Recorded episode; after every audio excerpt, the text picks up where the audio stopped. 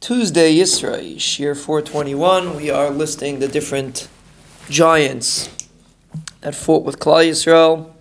Perak Chof Aleph Pasuk Chof. Oid Milchama Begas. There was another Milchama in the city of Gas. Vayihi Ish Modain. Ish Modain is um, a man that is measured. You only measure someone because he is someone that's worth measuring. When you see such an individual, you try to figure out how tall he is, how big he is.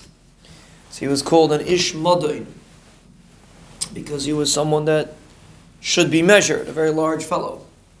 The etzbais yada, the etzbais ragla, his finger, fingers and his toes, sheish sheish were six each. Esrim varba mispar, twenty-four fingers and toes altogether. Six times four is twenty-four. Apparently, that's considered a maila. Apparently, I mean, if the British Shalom felt you'd be better off with six, he would have given you six. But apparently, that's considered a demonstration of strength when someone has six. The Gamhu Yugad Laharafa, he was also a child of Arpa, this individual. So this one, it doesn't say his name. It just says he was an Ishmadin, a, a person of measure. But he was a tall man with six fingers and six toes. Vayicharif es Yisrael, and he was Mecharif Klal Yisrael, he was Mezalzel in Klal Yisrael.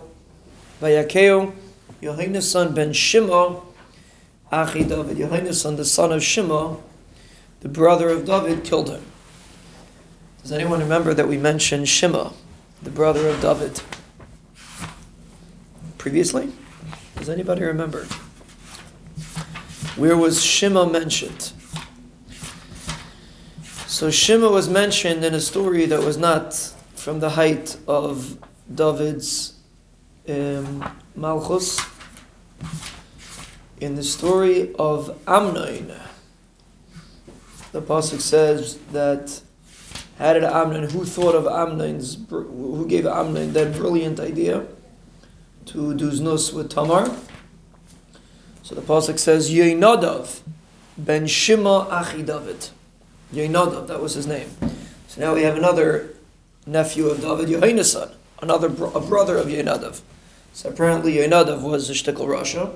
He gave Amnon the idea to be Mizana with Tamar. So he wasn't a good man.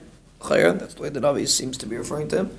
But Yehonasan, he seems to be, was a was a good individual. He killed this uh, guy. Elu Yuldu Harafa these four children were given birth to Harafa, who's Arpa, the Gas, Vayiplu Biyadavid And this is the end of this parak to teach us that the children of Arpa fell into the hands of the children of Rus, and that's why we're listing them all together, even though technically it's a um, it's a um, it's a it's a story that was uh, not necessarily directly related to what we had, but it's brought in because of um, because of the the end of the story of Arpa. This basically concludes the story, the main stories of David, and the Ralbag at the end gives different limudim that we could learn from David's life. The rest is a shira, a little bit more, but basically it was a the rest is a synopsis of the life of David. So just to mention one of the things that he says in number 42, Arba'am B'Shnaim, he says a person shouldn't be busy with Tanugim when his Chaveir Marbitzar.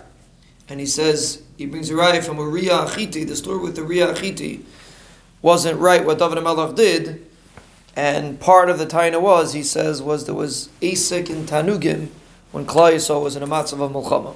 An interesting thought. He brings other things, just interesting thought.